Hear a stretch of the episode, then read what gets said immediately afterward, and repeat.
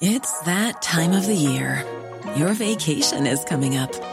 You can already hear the beach waves, feel the warm breeze, relax, and think about work. You really, really want it all to work out while you're away. Monday.com gives you and the team that peace of mind.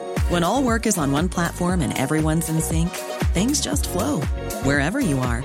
Tap the banner to go to Monday.com.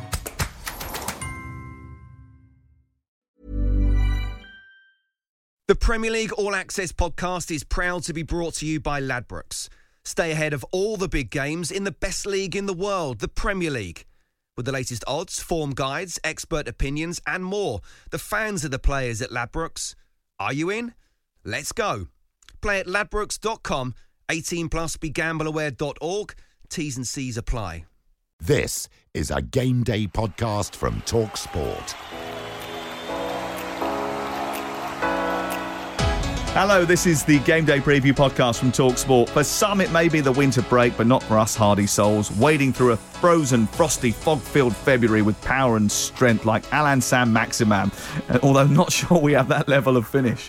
Um, that's taken on greater significance since. This week, a truncated fixture programme, but a chance to look more in depth at Manchester City's meltdown. Well, it's got to be a meltdown, hasn't it? Because it's 2020 and they've lost two games in a row, so that's definitely a meltdown. Crikey, if that's a meltdown, imagine what West Ham's scenario is. They're in real trouble. But then again, we knew that anyway, didn't we? But who's really to blame? We speak to Aaron Ramsdale, who says his teammates are all in tune. Plus, we look at whether cherries are blossoming again. And now that the walking wounded are hobbling back into the team. Brighton fought back from three goals down at West Ham last week, but they really do face a fight to stay in the league. And we start the weekend at Goodison Park, where Everton take on Crystal Palace. Plus, we've also got a quiz today. Keep listening. This is Game Day Premier League Preview Show. And in the pod this week, Alex Crook is back. Hello, how are you? I'm good. Looking forward to the quiz. Yes, you love a quiz, don't you? I like now, a remember, quiz. we are trying to create good radio stroke audio material here. So this is not just about you winning, because you do get very competitive. It's all about winning. Absolutely. It gets very sweaty, very fiery, and very loud during a quiz, don't you? So you can look forward to that. Yeah. Danny Gabbidon is here too, a delicious looking fellow. Thank you. You'd have got chatted up at this funeral I went to yesterday. Really? Yeah, lovely lady in her 70s, very regal, very graceful, started chatting away to me over the sandwiches, and she said to me, Oh, you're very handsome. Clearly, eyesight fading. But she was, she was really sweet. She was really sweet. I liked it. We had a long chat, loves football, big Tottenham fan. And as I was about to leave, she said to me, uh, I must say, I think you're delightful. Of course, I was blushing at this time. She said, I thought as soon as I saw you, he must have been a male model. and then the punchline, in his youth, Just killed you at the end. she gave with one hand and then ripped it away. Cheers. I used Right, to play for West Ham, so she wouldn't fancy me. So, uh, she's a Tottenham fan. So, uh, Let's get on to the big game.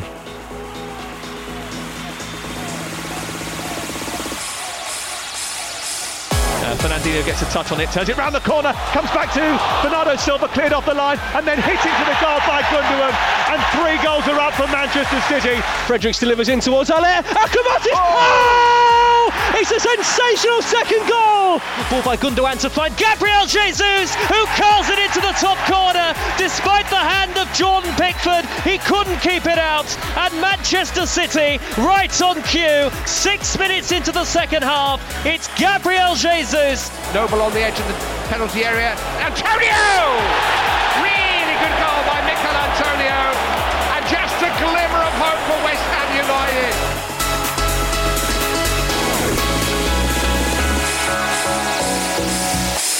Manchester City dominated at Tottenham last week and they still lost. They lost to Manchester United at home despite creating enough chances to win the game as well. They've dropped 24 points already this season, which is eight more than the whole of last season. And reports are that Pep is ready to tear this team up and start again.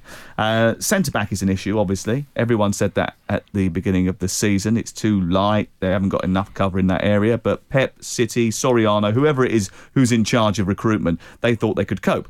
And that looks a little bit foolish now, doesn't it? as does the lack of real leaders in the group, which was vacated by Vincent Kompany. But does that go to the wider view that Pep doesn't like big characters, which is something that was said by Zlatan Ibrahimovic and Thierry Henry, or is that too simplistic? I think they just got complacent and, and comfortable. I mean, if, if you've won the league by a point, as they did last season, against a Liverpool side who only lost one game all season, you really need to strengthen from your position of power. Uh, that's what Sir Alex Ferguson was so good at doing at Manchester United. Every couple of seasons, he would regenerate the squad, even if they just won it. We all remember that summer when he bombed out Hughes, Kanchelskis, and Ince, and people thought he was mad, and obviously had the kids coming through. They didn't do enough in the summer for me. They didn't replace Kompany, as you've said. And I do think there's a certain amount of arrogance on the part of Pep Guardiola that he didn't think they needed a centre half. He thought, oh, we can just stick Fernandinho there, we'll be okay. Actually, if you watch the Manchester City game closer, the two goals that they conceded to Spurs, both of them uh, he was at fault, Fernandinho. Clearly, he's a world class player in midfield by a proper defender, and I'm sure they would have run Liverpool a lot closer. I think it's been a real. I put this on Twitter. Is this the worst defence of a title in Premier League history? Uh, people threw Blackburn at me. What about Chelsea? Chelsea were thrown at me as well. Leicester, of course, but I don't think any of those sides were, were considered in the same vein as Manchester City. The fact they've been so poor this season and so timid in giving up their title, I think there's a definite case to answer for Pep Guardiola. And if they go out the Champions League early, I think he could be in real trouble. Well, he, he deserves criticism, doesn't he? And I think he sometimes get away with, with it because his disciples suggest that he can walk on water. Yeah. Taking Aguero off and putting on Cancelo at 1 0 down. At Wolves in the Cup, he made some odd choices from the off. In the Carabao Cup, second leg against Manchester United, I mean, I thought he played a rather arrogant formation. Mm. And I remember texting you at the time saying, I'm going to back Manchester United in the game because, in terms of with, with my own hard cash, because I just thought you can't play with one defender and think that you're going to get away in a derby without conceding a goal. I thought it was very strange. Sometimes he tries to be too different, and look, it's you know a lot of the time it will come off, and he comes up with some kind of master stroke um, things tactically at times, but but he does deserve criticism at times as well uh, with some of his. Um, decisions that he makes in big games. Um, do you think he but, started to believe in the whole Guardiolaism? you know, like it's some sort of. Like I do think religion. he is trying to do something different to what every other football manager's doing. It's more than just about winning with him. It seems it's the kind of the way you win. It's about kind of leaving some kind of legacy. I think about you know style of football when when he eventually calls it a day as a manager. I think that's how he kind of looks at things. And but, he should be credited for that because he has pushed everybody yeah. in the direction of travel of playing better, more beautiful football. Yeah, but I think there is an argument. I think, as Alex said there, um, you probably do have to freshen the team up in certain areas. Um, after the off the back of success, because I think there's such an intensity to Pep as well. I think the players find it, you know, after this you know, probably you know second, third season, it could almost kind of grate on you a little bit, if that's uh, the right way of kind of putting it. He's, he's so intense with everything. You know, you look at the way he's kind of certain players are maybe being treated. John Stones at the minute, um, like Leroy Sané doesn't want to sign a new contract. It is his way, I think, or the highway kind of thing. You know, yeah. this is what I want. I don't want you deviating away from the plan, kind of thing. Um, I do think maybe after two or three seasons of that, even if you're getting success, it, can be kind of difficult for the players as well. Um, I don't think Sergio Aguero plays particularly with a smile on his face at the moment. You say he was hooked off mm. um, against Tottenham. I think he was going to be taken off anyway because Gabriel Jesus was prepared to come on even before the sending off of Zinchenko. So yeah. yeah, I think Danny's got a point. I don't know if this Manchester City team are enjoying playing for Pep Guardiola and I think that's coming across now in their results. Both teams have scored in seven of City's 12 home league games this season, so you'd think there was every chance actually that West Ham could get on the score sheet until you remembered that it was West Ham, who I said last week, and I, I, may have appeared a little bit bold when I said they'd be relegated, but nothing I saw last Saturday, especially at the back, changed my mind in that regard. Their next few fixtures have been well discussed. They are incredibly difficult. They will be ensconced in the bottom three by the time we get to the end of March. I'm, I will guarantee that to you. Do they have enough to get out of it? I'm worried.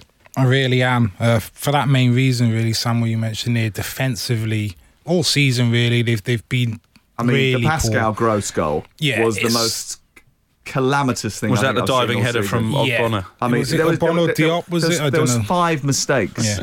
Masuaku just kicks it up in the air against one of his own defenders, and then they let the ball bounced twice before someone takes charge. Yeah. And then there's the diving header, which isn't really a diving Yeah. header, with about as much strength as uh, a cup of tea who's had a little dip from the old tea bag, and that's it. Or weak orange squash? Or weak, weak orange squash. But that, that's the issue 52 there. parts water, one pot. Yeah. in, in a You know the story. lack of leadership Google it. there at the back. There's no leadership. You know, decision making from defenders has been poor all season long. Um, you know, when you're in that position where you're down the bottom, you're struggling for results. You get yourself into a position where you're three one up. If that's me as a defender, and you're lacking a bit of confidence because you're you're in a winning situation which you haven't been used to very much. You just go back to basics. It's game management. If the ball drops, you, you stick it as high in the stand as you can. You you don't take any chances.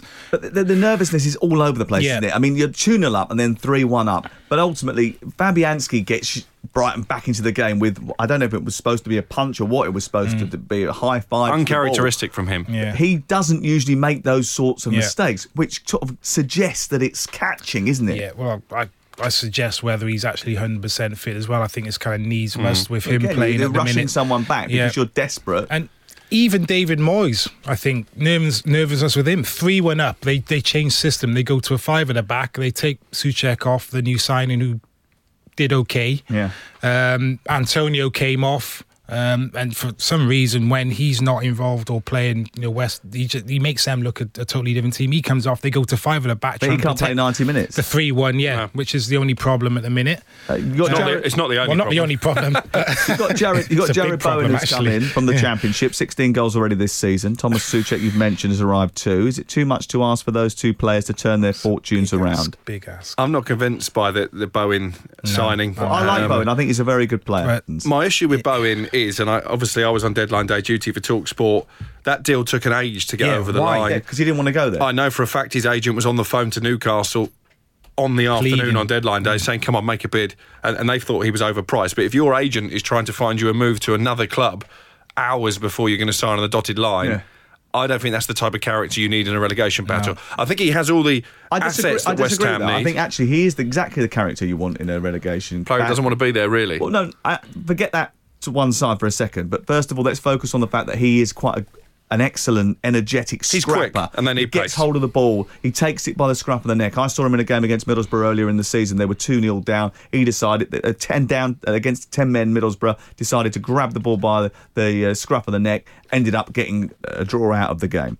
He's got that about him. He's a, he's a dogged character. You're right to say that he didn't want to go there. I, if I was advising him, I wouldn't have sent him to West Ham either because I don't think if you're going to make up the, the step to the Premier League for the first time, this is how you want to do it. I don't think it's the right. I don't think it's the right move for him as a player. Really, look, they've won three of their last twelve Premier League away games this season, so uh, there's not much chance of them, them getting anything at Manchester City. the worst thing that could have happened was Man City losing mm. the way they did as well They don't last lose weekend. two league games in a Because row they're going to be angry. They're going to be angry, and West Ham are going to are going to cop the brunt of that anger. I'm, I'm, I, I don't even want to think about what the score might be. I really don't.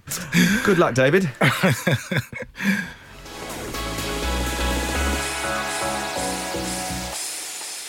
Okay, let's move on to Brighton against Watford. Now, eight points separate Leicester in third and Chelsea in fourth. Eight points separate Arsenal in tenth and Watford in 19th. How odd is that? Uh, such is the concertinaed nature of the Premier League this season that the relegation six pointers are not few and far between. Uh, this is arguably the big one of the weekend, actually, isn't it? Faltering Brighton, who show great character, fighting back from 2 0 down against woeful West Ham, uh, against a Watford side who threw away a two goal lead at home to Everton. Um, now, what's happened at, at Brighton? One win in 11 games. Yeah, we touched upon this uh, a couple of weeks ago, didn't we? I'm a big fan of Graham, Graham Potter. Um, I like him as a person. I mean, he showed tremendous bravery last week. Oh, to, yeah, we had a little bit of a ding dong about it, didn't it? Because you were saying how great they all were and they were playing nicer football, and I was saying, yeah, but points are quite important. yeah. Um, at the moment, you've been proved right, but um, Still a long way to go. there is a long way to go. And, and for me, he's made a crucial change at the weekend. Glenn Murray Glenn back in the team. back. And, and, and I think, again, during that chat, I did say if you've got Glenn Murray, a player who over the course of his Brighton career has guaranteed goals and you're Mm. struggling for goals, Maupay's lost a bit of confidence. Why would you not stick him in the team? They've stuck him in the team. They've given him a new contract this week. And I think he could make the difference between staying up and going down. It, it's amazing Yeah. for me that they ignored him for so long. It's almost like he's admitted that he got that wrong. Yeah. I think um, coming into the club, obviously he had his ideas. I think about how he wanted to play. Obviously thought Glenn Murray wouldn't really suit that. Obviously signed Maupay, who's done okay, um, but no surprise really. Comes into the team and, and he scores. You know what you're going to get with him. As I've played with him at Crystal Palace and. He knows where the goal is. He gets in the in the right place at the right time. He occupies defenders. He holds the ball up well. He's he's he's a good all round striker. Great lad as well in yeah, terms of uh, character in the dressing room. yeah, great room. character in the dressing room, and you know has that experience that you need in these kind of situations. So One- One of their big problems, though, has been conceding so many goals of late as well. Yeah. How do they sort that out? Well, that's the other change that he needs to make because, Yeah. again, if you look at their first two years in the Premier League, their best two players, apart from Murray, have been the centre halves. Dunk and Duffy. And he's ignored Duffy because the whole Paul season he's Webster in, ignored didn't him. he? he's Yeah. more of a kick it away central defender than someone who can play out from the back as Potter wants. But I think you need all hands on deck now. You need you need that type of character. He's not fit at the moment. My suggestion is when he is, he goes straight back into the team and then they reform that axis. And again, I think they'll give themselves a chance of staying up. I've always been a bit sceptical about the goalkeeper. One, I think he's too short, and two, I think he makes a lot of mistakes. I know he does make saves as well, but I think he makes a lot of mistakes. You've always been quite sort of pro Matt Ryan. Um, is, is is he good enough really for a Premier League team? I think at the end of last season, when they were when they were scraping to stay up, he made some crucial saves. You might be right on the height thing, but I've levelled that at Jordan Pickford in the past. I don't think in, th- in this day and age you need to necessarily be six foot seven to, to be a Premier League goalkeeper. Mm. Again, I keep coming back to the word character. He's your typical bullish Australian. He's brought into the philosophy of Brighton, the city, and the club since he's got there. I, I think it'd be foolhardy to drop him now. I really do. We've talked about goalkeepers in the uh, last section of this programme. We're quite a sort of focus on those. And we've also got a great quiz upcoming, so stick around for that. Alex is very excited. Let's talk about Watford then, the second lowest scorers in the division. But Deeney has made a real difference to them. He brings a sort of balance to the force, doesn't he? He's the sort of glue from which everything else is is bound together. top goal scorer already. I mean, how many games did he miss as well with injuries? Come back in, coincided with Nigel Pearson getting the job. Five goals, top goal scorer. As you say, Sam, you know, goals have been a issue for them all season. I think it's just important for them to kind of refocus really because Pearson's done a really good job coming, kind of got instant results, and I think he's gone three games now and he without a win That, in all that comps. really hurt him. uh, Yeah. that um, de- Everton one. defeat against Yeah. Everton. Twice in a row they've lost in stoppage time, isn't it? They Yeah. lost at Villa as well during that midweek Defensive round. set pieces as well, really. Are they leveling? Do you think they might be leveling out a little bit here because they they're they're obviously not as good as you thought they might be when he first came in and he's had the manager bounce. Uh, You know, they're just a little bit better organised. Deulofeu is, is a lovely footballer, but he's not consistent enough, is he? And, and same probably goes for Pereyra. Um, look, but they will press Brighton right from the very off. They did it against Bournemouth a, a couple of weeks ago to good effect, and, and that may well cause Graham Potter a few problems. Yeah, it's Yeah. good news for you. They're struggling, isn't it, in terms of keeping you out the tattoo parlour at the end of the season. What's this? What What did you uh, bet or no, this is what happened. This is, this is a private conversation, a WhatsApp group in which um, Nothing's private when you're talking to a journalist. someone is uh, discussing about Watford and how they thought that they would stay up, and I said, mm, if they stay up, I'll get a tattoo of a hornet. Oh no! So he went on the radio an hour later and broadcast this to the world, and now every time. Watford score a goal, I get about 100 tweets from Watford fans suggesting tattoo parlours that I could frequent and Where, give them where, my where are you going to get it? Well, I won't need to because they're going to get relegated. so you must all be panicking slightly though at the minute, but Mate, the first few games, I was absolutely buzzing, bricking weren't it. Yeah. Looked like they were going to finish top 10. To be fair though, it's a big game for Watford this because they've got some tough fixtures coming up. United away, Liverpool at home, Palace away, and Leicester at home are their next four after this. So Yeah. Sheffield United to come. yeah, In answer to your question, I think it was inevitable they were going to level out. And, and my fear for Watford always, um, and we've seen this in the past, that if you give yourself so much of a bad start and you have to make up ground, It's really you have to pick up Yeah, points pressure every well. week. Yeah. Yeah. So every game is a cup final. yeah. And, and I do. Can't afford to have any slips, can you? No, and I do fear that that start is going to cost them. Um, Pearson's obviously had that new manager bounce, but in many ways, I think now we're going we're going to really see a test of his managerial acumen when they're not getting the results. you can't go through fixtures, and we have gone through fixtures. I mean, look at um, Brighton; they've got Leicester away, Sheffield United, Wolves all away from home, Liverpool, Man City, and Manchester United at home still to play some tough fixtures. They'll beat United. at and you home. can't say they'll win this one or that one, No. or you can't guarantee that that's going to be the case. But it looks to me like the points total that's going to be required to stay in the division, which has recently and historically been very low, will actually be pretty high this season. I think you might need 37, 38. The average over the last 10 years has been 35, and sometimes as low as 32. Well, what was that year when West Ham went down 42. with, yeah. But that was some that, you're going back to the total. early Yeah. 2000s now. Yeah.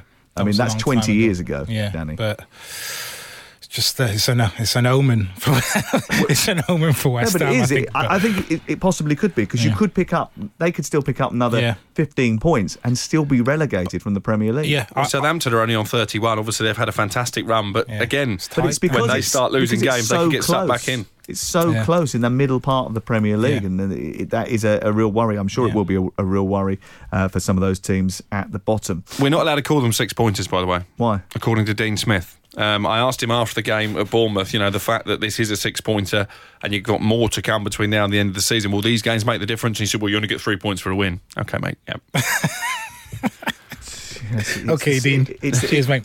Dean, Dean, Dean, it's the swing, isn't it? Because if you get three points, it means the other team have dropped three points. So add that together, that's six points. That's why it's a six pointer. It's GCSE math. Hey, I'm Ryan Reynolds. At Mint Mobile, we like to do the opposite of what Big Wireless does. They charge you a lot, we charge you a little. So naturally, when they announced they'd be raising their prices due to inflation, we decided to deflate our prices due to not hating you. That's right. We're cutting the price of Mint Unlimited from $30 a month to just $15 a month. Give it a try at mintmobile.com slash switch. $45 upfront for three months plus taxes and fees. Promo for new customers for limited time. Unlimited more than 40 gigabytes per month. Slows. Full terms at mintmobile.com. Hey, it's Danny Pellegrino from Everything Iconic.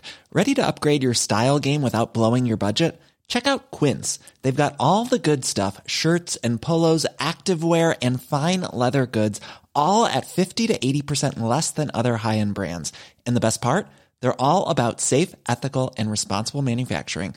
Get that luxury vibe without the luxury price tag. Hit up quince.com slash upgrade for free shipping and 365 day returns on your next order. That's quince.com slash upgrade. The Premier League All Access podcast is proud to be brought to you by Ladbrokes. There's a lot more to those 90 minutes than what goes down on the pitch. With the latest odds, form guides, and expert opinions, you'll know the score with Ladbrokes. Odds update on Talk Sport with Ladbrokes. Are you in? Let's go. Play at ladbrokes.com, 18 plus, begambleaware.org. T's and C's apply.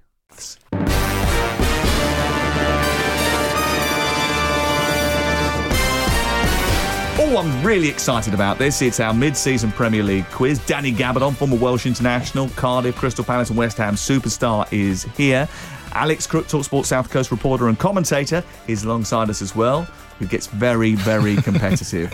very, very competitive. I'm on my best behaviour. And Andrew Butler, the chief of Dream Team FC, is here with all his wealth of knowledge and statistical prowess. Hello, how are you? Hello, yeah, very well, thank you. I heard the word quiz and I thought I'll, And I'll, you I'll ran up pop the in stairs. for it. Yeah, you did. absolutely. Fantastic. Okay, so it's pretty simple. We're not going to do this sort of like buzzer thing because Alex will end up breaking buzzers, making too much noise. He's like a bull in a china shop. So it has to be controlled in order to manage his expectations. So I'll just start going round, asking question after question. At the end of it, we'll add up who got what right, and then the winner can get themselves a T-shirt. Probably off the Moose, which says Talksports Quizmaster or something like that. Or you know. Not a worn one, but the moose. I hope. Hope it's fresh. Well, there's only one person who'd get in that. uh, right, okay, so here's the first question. We'll go to Danny first. Who scored the first goal of the Premier League this season? Oh my, pass. Alex? Wow, I'm trying to think what the 12:30 would have been on the first day of the season. You were you were there. That's your that's your first mistake. Oh, Ah, you're out. Oh no, it's a Friday night. Who was the? fir- I did the game. what was the first game? It was Liverpool against Norwich. Wasn't the first goal an own goal? Grant Hanley, was it not? Grant Hanley. Oh, That that's is. a great hang on a minute. The commentator's goal. advantage. That no. He's at the game. Point to Alex. Which goalkeeper has conceded the fewest goals in the Premier League so far this season? Which goalkeepers conceded? the Dean first Henderson. Incorrect. Danny Gabbidon. Is it now Alisson? Correct. A point for oh. you. Who recently picked up the first point against Arsenal in 10 attempts? Alex Crook. Burnley. Correct. This guy's just too good. Andrew Butler. Which on loan goalkeeper has been in the employ of at least six clubs that have won the English League title, including Liverpool Manchester City? I think this is the hardest question of the quiz. I'm gonna have to rush you. No, I'll just say um, Pepe Reina. No. Danny Gabbidon. Who's played for six clubs that have won the English title? He's got to be getting on slightly then. Oh, he is. Um, All right, move it on. yeah, go. Alex, I've got two. Um, we, we only want one answer. I answer. think Rob Green's retired. Yeah. So it's Scott Carson, is it? Correct. Yeah. Yeah. He has played for Liverpool, That's good. Manchester That's City, Derby, Sheffield Wednesday, Villa, and West Brom, all of whom have won the title at some point in their history. He's also played for Bursaspor in Turkey for a season. I bow to your superior knowledge. Um, okay, next question goes to Andrew Butler. Who is Tottenham's top Premier League goal scorer this season? Son Heung-min. Incorrect. Oh. Danny Gabbidon. You think the obvious, don't you? But that's why I don't want to say it. Um, it's, who else has scored goals though? Oh, come on. I'll just say Harry Kane. Correct, despite the fact that he hasn't played since January the 2nd. Uh, name the two players that have been sent off twice this season in the Premier League. Oh, Alex Crook. This this might undo me here. nah, you'll, you'll get this. Zinchenko. Nope. You have to get both. You can have a point for each if you want. Go. Son Heung-min. Yes, that's one. Yeah, you're right. And, And Andrew one. Butler, can you get me the other one? Plays for Watford. Oh, yeah. I was thinking that. Um, No. no, Look, he's, no. he knows. All that. right. Etienne Capoue. Etienne Nope. It's not Etienne Capoue. Who are you going to go for, Danny? Um, Christian Kabasele. Correct. Oh, nice. Boom! Very good. Okay, Crook, this is an easy one. Who is the most booked player in the Premier League this season? Jefferson Lerma. Of Bournemouth. 66 across the past four and a half seasons. Wow. Wowzers. 22 in his uh, Bournemouth career. He's only been there 18 Hang on a minute. He's, he's the South Coast correspondent expert. It's how the Of course he- question. It's how the questions fall. Don't start getting competitive. Okay, okay, okay. Uh, Andrew Butler, uh, which current Premier League player has scored 26% of his team's all-time Premier League goals? Look at look at Crook's smug face. That might, Because he knows. that might give you a clue. Callum Wilson. Nope. Oh no, that's thrown me now. I think I had in my head Sergio Aguero from the start, and then I thought, no, I can't. I'll pass it on. Go on. Glenn Murray. It is Glenn Murray. 26 of the 99 goals that Brighton have scored in the Premier League have come from him. Um, so on to uh, Andrew again. Uh, Alexander Zinchenko was the second Ukrainian international to be sent off in the Premier League when Manchester City lost at Spurs last week. Who was the first? Come on. I know this as well. Ukrainian. Give up now. Yeah. He's trying to bully you. Don't don't have it. First Just Ukrainian to be sent off. Andre Shevchenko. Close, but no cigar. Is that First close because he's from Ukrainian to be Ukraine? sent off. Do you want a clue? No. As- no, Yarmolenko. He was an to be sent off. Arsenal player. Oh, I was going to say, um, oh, Oleg Luzhny. That is that is bang out of order. I was going to say Sergei. I was going to say Rebrov. You know? Never have got That was that. in my head first. Rebrov. Uh, who is the top scorer in the Premier League for the lowest scorers in the Premier League? Andrew Butler. Wow. Oh, I know this. Is it Jordan Ayew? Yeah. It is correct. Well done. Good shout. A point. Is that your first point? Second. Second. Okay. Well I'm coming after you, Gab. Which team has fielded the youngest average age starting 11 in the Premier League this season? This is big. This is a. now I have two things, two teams in my mind. We only want one. I know. That's the problem. um, no, I'm thinking. I go with Leicester. Nope. I'm going to say Manchester United. Correct. oh. His own team. Hmm. Okay, and this is the final question. So, Danny's- Just get it right, Andrew. Dan- Danny, Danny's, got, Danny's got get it one right. point less than Alex. So was Andrew, big, that. Yeah. if you Big, get this wasn't it? wrong, this question goes to Danny. So just to get it right. If you get it right, then Alex wins the quiz. You know what to do. If do. you get mate. it right, you can know we what just call do. it like seven points to me? How about that? Just do what you've been doing for most of the quiz and, and not get it right. He- He's got form. It's going to come to you, Danny. Who is the oldest player to play in the Premier League this season? oh, That's tough. oh, I know who it is. I think I know who it is. Yeah, I think. Um, Oh, come on. Jonny Evans. No. Johnny. He's like thirty-one or something. I was thinking of Gareth McAuley. Yeah, that wouldn't have been right That either. would have been right. He's, like he doesn't retired, play. I Yeah, think. Exactly. He's that old. He's retired. I'm like something popped into my mind said- straight away, but I don't know if it's right. okay, first of all, I think it is worth pointing out that Jonny Evans is 32. You are so bad at quizzes. Um, Kasper That's- Schmeichel's older than him, isn't he? That's well old compared to me. um, Pepe Reina. Is no, is it not? Is it a goalkeeper? I don't think it is a goalkeeper. It is a goalkeeper. Oh, okay. I was so right with that one. He's going to get it now. You told him he's a goalie. Again, I've got two. Is it Willy Caballero? It is indeed. Oh.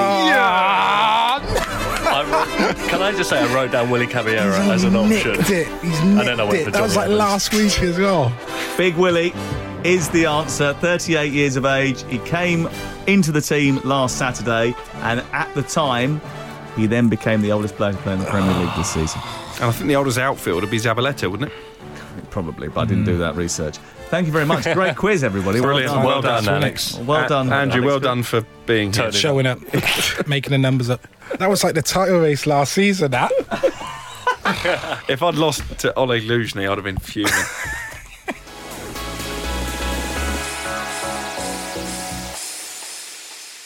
Two teams going in different directions at Goodison Park. Everton seem to have responded well to Carlo Ancelotti, whereas Crystal Palace look a little bit thin on the ground. And despite picking up that draw at City, they've had a, a few injuries, and up and down form over the course of the Christmas period. Uh, Everton unbeaten in their last six at home. What would you expect the outcome to be, Danny?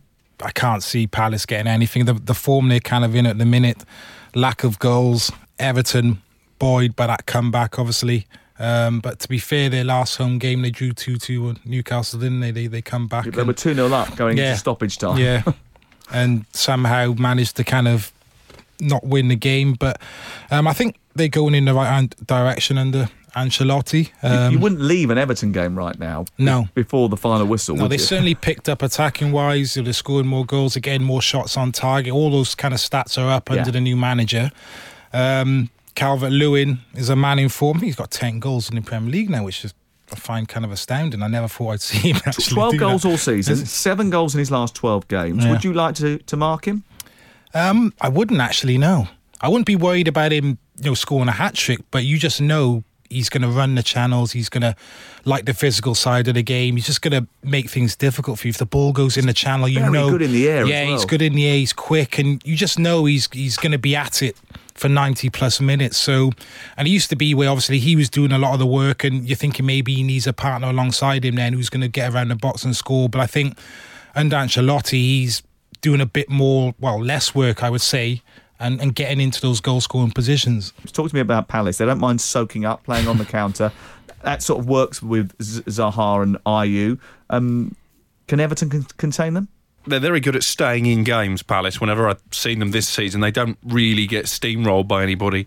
They've scored a lot of late goals. They, they tend to come good in the second half, which which suggests their fitness levels are very good. But there's quite a few Palace fans working in the media, actually, and, and just meeting them in various press rooms over the course of the last couple of weeks, that there is genuine concern they're going to get sucked into danger because they didn't really well they didn't do anything did they in the transfer window? I think No.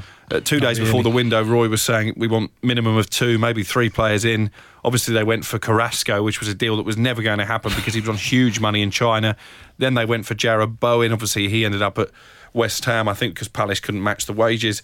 Uh, and they were sniffing around jordan ibe in the final hours of the transfer deadline. So they've gone from carrasco to bowen to Ibe. Uh, this is Jordan Ibe who turned up at an under 23's game and his Bentley convertible the other week and had to park it on the muddy grass at Lymington New Milton or somewhere because there was not enough room in the car park. So, uh, I mean, they were scraping the barrel there. Obviously, they did bring in Tosin. Um, I'm not sure he's going to score the number of goals that, that they're going to need. I- think if if there is one team who are going to be sucked into trouble who looks safe, it could well be Palace. One win in 11 for them as well, and 30 points so far um, this season. They've got a massive game against Brighton upcoming at the end of, uh, of February.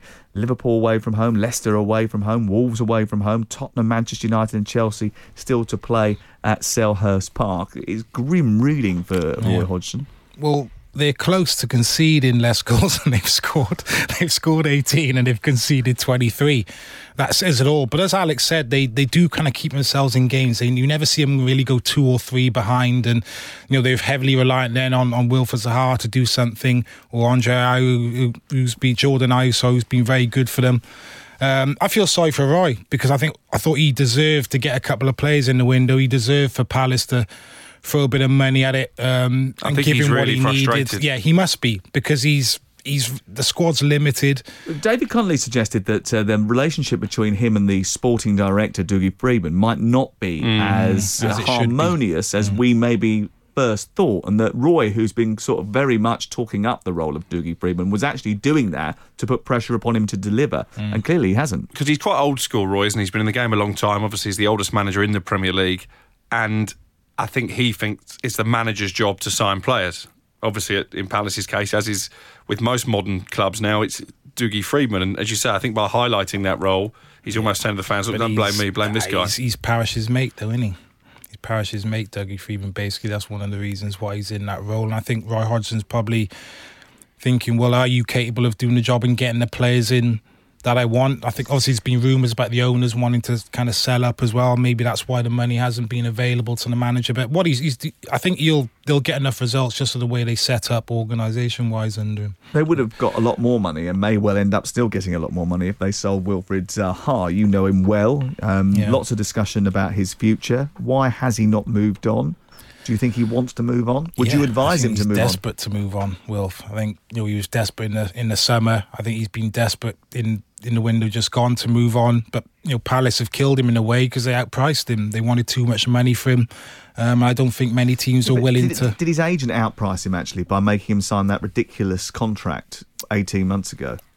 Yeah, you could look at it that way as well. If you do that, then obviously Palace can demand more money. But then on the flip side, as a player, then you're earning more money as well. So 18 Um, months ago, he gets this five-year contract, despite the fact there's a lot of speculation about him leaving. Surely, if you're the agent in that situation, don't you negotiate? Actually, look, look, we'll take a new five-year contract, but only to guarantee you the money that we, that you're going to get when you sell him on. so therefore, let's agree a price. Yeah. Let's put that in the contract as a buyout clause. Let's come to a sensible arrangement. about it. And if it's not acceptable to you, and you think that that's too high, then you don't sign the contract. Yeah, I think that's probably where the mistake has been made between Wilf and his agent, where if you're going to sign the contract knowing that you're still desperate to leave, um, and Palace can command a certain a better figure with you doing that, you take the extra money, but you put something in there, a realistic kind of fee that you know a club might come in and pay. Not doing that has allowed Palace to just price him out of the market, and he hasn't got the move he wants. And I know what Wilf's like a little bit as well.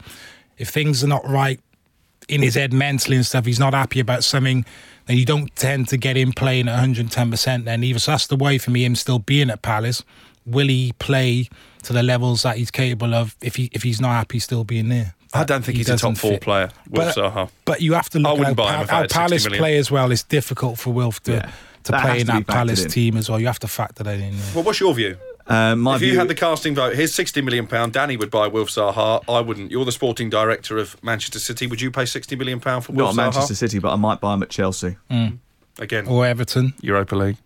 Really? Who's playing the Europa League this season? Which I think, if I remember right, Chelsea did win the Europa League last They year. They did. Will Manchester United win the Europa League this year? Possibly. Oh, we'll see. um, this game, by the way, Crystal Palace against Everton. oh, we haven't talked about that. We should really touch on that at some point. Ighalo, happy? Stop laughing. Um, again, I was doing the deadline day coverage. When I first heard they were in for Ighalo, I thought, are you actually having a laugh? the more I look at it with a I've cold got- light I've of day, because these things aren't private. Should I read you what you said when you thought? Oh, this is gold. This is gold. This is that going to be Ighalo gold. was coming into the team. Do you want? Do you, do you want? There's a lot of swearing on this. I was going to say you might have to bleep this bit. So first of all, on Friday morning at eight twelve, I've texted our little group which says two two words and two different messages. Josh King. The response was from Crook. One I made up ages ago was an obvious link with Ole Gunnar Solskjaer. Can't believe they're actually trying to do it. I can see it now. At Carrington, Ole Gunnar Solskjaer's picked up the Daily Star and thought, well, that's a good idea. I might go for Josh King. Then at 5:06 on deadline day, this is the quote: United are actually trying to sign Ighalo. My life. Response from other Manchester United fan: Please tell me you're joking. Surely they'd be better just giving Tahith Chong minutes. I don't agree with that. Alex No. Crook. Probably won't happen due to the deadline day being so close, but this is the only one they're now pursuing. Response from other Manchester United fan. Ighalo's agent. Clap, clap, clap, clap, clap. so listen, they were my initial views. Um, I think it makes Ed Woodward look a bit of a fool because he was trying to tell anyone who would listen they've got this strategic approach now to transfers. Well, clearly they haven't because they just signed the first bloke who was available. But he's taken a pay cut to play for his boyhood club or the team he followed since he was a boy. His family actually already live in Manchester. His wife and children. I didn't realise that they already live in Manchester. If he gets place the, to live. if he gets the goals that take United from the Europa League into the Champions League. It's going to work out Well, okay. If, if he doesn't, we can laugh. But actually, it's not that. It's not that much of a financial issue, is it? Anybody No. that comes from China's taking a pay cut for stars. but you know what? At least you'll play as a striker. You'll play up front.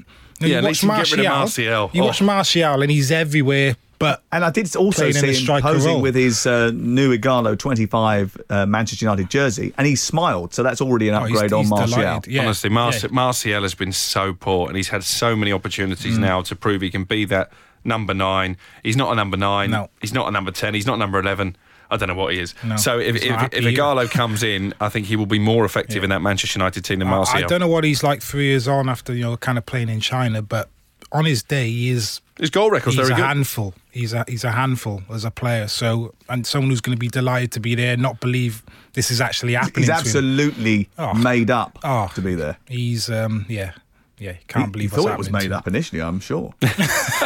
he didn't think it could get any better, did he?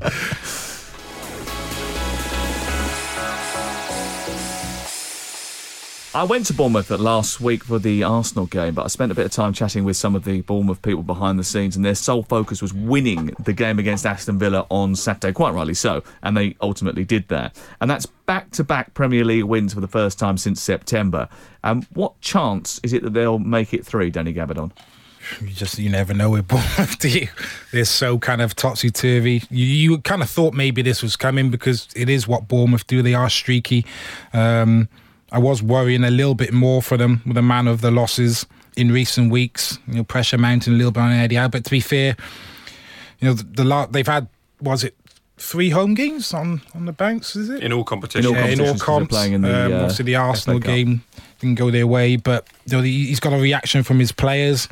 Slight like change his system, I think, as well. Maybe Well, he changed the system actually halfway through the Yeah. uh, Bournemouth game after about 35, uh, the Arsenal game, sorry.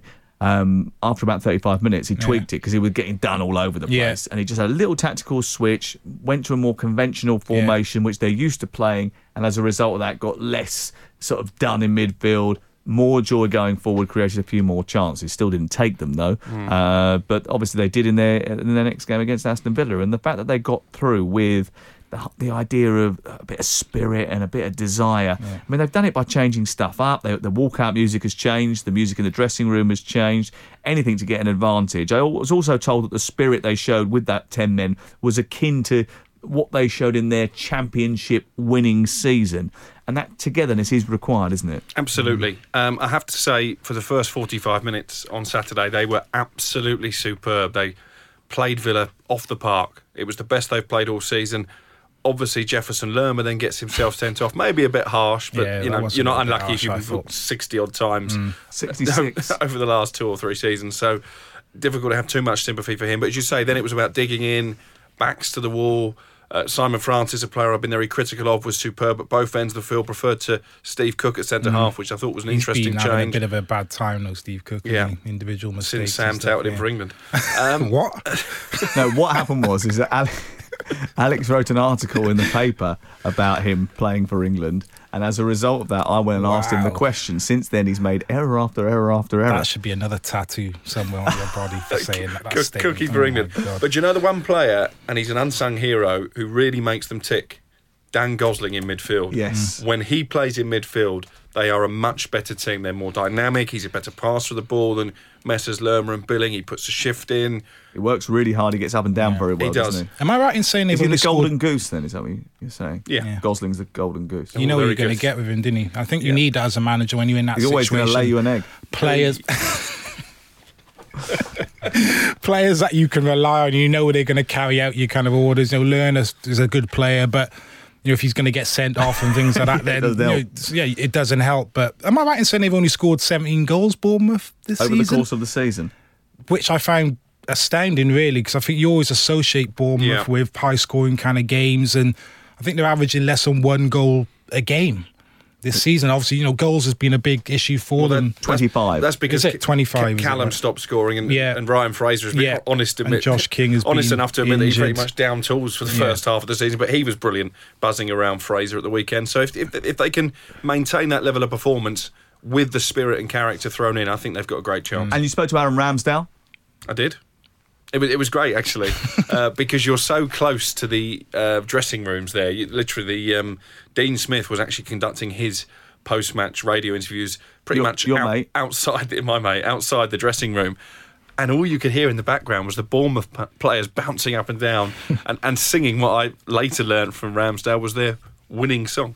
I've had it in my head ever since. Free from desire. Well, it's the same one that they use for, for Will Grigg, isn't it? You know, Will Yeah. It Grigg's is, on yeah. fire, and everybody else is on Yeah. fire as a result of that. But yeah, you look, uh, ultimately, you can tell that the spirit amongst the group seems to be improving, and I think obviously the fact they've got so many of their players who were injured coming back into the team is obviously going to help them. Sheffield United, they've lost five games at home already this season, but they don't actually lose many matches, do they? They're very good away from home. At home, they've been a bit more vulnerable, but the centre backs are the stars of the show.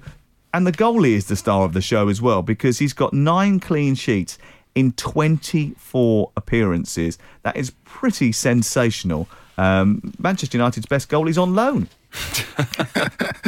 To be fair, that's probably the best bit of business that Chris Wilder did in the summer, getting Dean Henderson back. Obviously, played a big part in getting them to the Premier League, um, and has carried on that that good form. Um, I think the business that they done in the window is up there with the best of any team in the Premier League as well. Sander Berge coming in is a fantastic player. Um, they got Zivkovic in, didn't they, attacking player, and got Retsos in as well as a centre half. So. Um, I think they're looking at it thinking, look, guys, let's qualify for Europe. We can do this. You know, the way the league's going, teams dropping points. Let's spend a bit of cash now, um, improve the squad, and let's kick on and actually try and qualify for, for a European Be a difficult game for, for, for Bournemouth, but we mentioned the two goalkeepers, Ramsdale and Henderson. We talked about people who might get into the England squad for the March internationals. Obviously, Henderson and Ramsdale have got to be contenders, haven't they? Yeah, absolutely. I mean, I think probably Henderson it would be perceived to be further ahead than Ramsdale at this stage, um, just because of course he did it in the Championship last season. This is Ramsdale's first season in the Bournemouth first team, but he's been their Player of the Year, and he's got such uh, enthusiasm. He's got such a, a wonderful character. I think that's going to play a big part for them between now and the end of the season. But it's Mrs. Wilder that I feel sorry for actually, because his wedding anniversary, Chris Wilder, Elaborate. is on January the 31st. So he, he told me at the start of the season, he said, I'll never forget Aaron, Aaron Ramsdale because I sold him on my wedding anniversary to Bournemouth. And uh, obviously, most years, the transfer deadline closes on January the 31st. So I'd imagine it's always a de- depressing a dinner um, yeah. for, for, for Mrs. Why Wilder. did they sell him? Um, they needed the money at the time, um, and I think also Chris Wilder felt that he couldn't stand in his way. Obviously, I think they were a League One club at the time when they sold him to Bournemouth. Chance to go and join a Premier League club, and he's firmly established himself now as the number one. I was talking to him about this game. In a brief spell last year on loan, didn't he, away at Wimbledon? Is that right? Yeah, and I've talked to him about that in the past, and he said that was the making of him. Uh, coming up against people at Adebayo, Akinfenwa, and getting bashed about, and I think James Hanson was there, used to knocking about in training. He, he had to wash his own kit. and he said that really prepared him for, for, for life as a Premier League player. It gave him a different Sounds like something Jordan. Ives should go and do Well, yeah. for a couple of weeks. Well, I think he might have to at the end of the season. Uh, but he said it gave him a great perspective. And I spoke also to Wally Downes for a feature I wrote about Ramsdale early in the season. And he described him as an alpha male, a throwback, um, an old school sort of footballer, not pampered like many Premier League players. Not And- something you expect from someone who's so young. yeah, absolutely. But he's very confident. Doesn't take himself too seriously. He, he turned up for the Tranmere player final when one of his mates was playing dressed as a Teletubby in the crowd. So he's, as I say, he's got a wonderful way with him, and I think it's great because you speak to him in interviews. And he speaks from the heart. And again, for one so young, you don't expect that. There's no media training at all. It's brilliant from a journalistic point of view. Gentlemen, thank you very much. Great uh, pod today. Appreciate it. Well, congratulations to Crook, who goes home with our special prize, uh, which is a signed Moose t shirt. Um, Knew I should let Danny win. Game Day has two live games this weekend. Uh, there's only four. 12.30 on Talk Sport this Saturday. It's Everton against Crystal Palace, followed by uh, Brighton against Watford at 5.30. We'll be back next week with the rest of the teams who are resting up in heavenly surroundings, getting back into the groove. Meanwhile, the verdict and the record book will keep you through the weekend.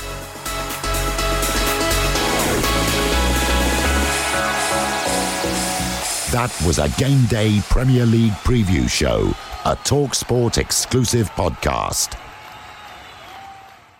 The Premier League All Access podcast is proud to be brought to you by Ladbrokes. The latest odds, we set them. Form guides, we've got them. Expert opinions, we share them. The best fans in the world deserve the best. Be match day ready before the whistle blows with Ladbrokes. Odds update on Talk Sport with Ladbrokes. Are you in? Let's go. Play at ladbrokes.com. 18 plus. BeGambleAware.org. T's and C's apply. Planning for your next trip? Elevate your travel style with Quince. Quince has all the jet setting essentials you'll want for your next getaway, like European linen, premium luggage options, buttery soft Italian leather bags, and so much more. And is all priced at 50 to 80% less than similar brands. Plus, Quince only works with factories that use safe and ethical manufacturing practices. Pack your bags with high-quality essentials you'll be wearing for vacations to come with Quince. Go to quince.com slash pack for free shipping and 365-day returns.